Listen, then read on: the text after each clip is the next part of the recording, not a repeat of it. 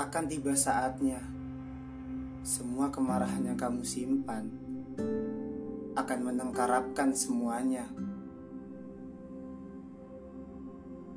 Kamu terlihat bukan kamu yang aku kenal, dan diriku semakin terlihat kikuk untuk ada pada posisi saat itu. Aku bodoh,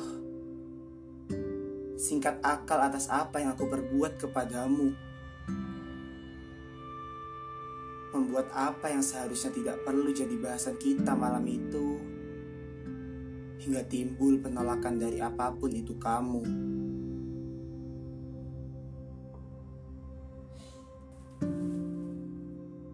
Sulit rasanya untukku meminta maaf kepadamu. Itu kata yang pantang ku ucapkan.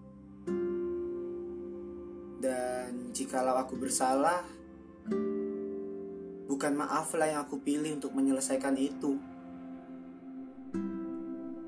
Ada hal yang lebih bisa diterima hati ketimbang meminta maaf kepada penerima maaf. Hanya pengecut yang berani berlaku demikian. Dan saat itu juga aku menjadi pengecut. Pengecut karena membuatmu benar-benar kecewa. Dan pengecut karena banyak hal yang bisa kulakukan, tapi hanya maaf yang bisa kulantunkan.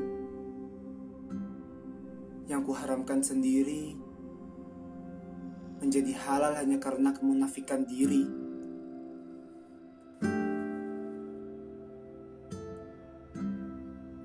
Kita tidak lagi membicarakan semesta yang dulu ingin kita bangun bersama.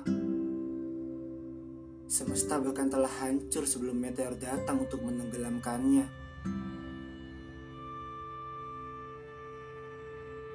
Aku benar-benar bukan aku yang pantas kamu jadikan sandaran. Aku gagal menjadi rumah yang hampir abadi untukmu. Aku gagal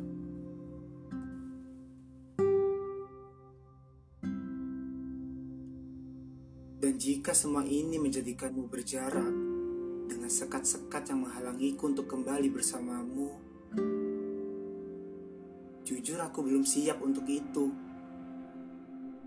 Belum siap menerima kenyataan bahwa kamu akan menolakku, menolak untuk hidup kembali denganku.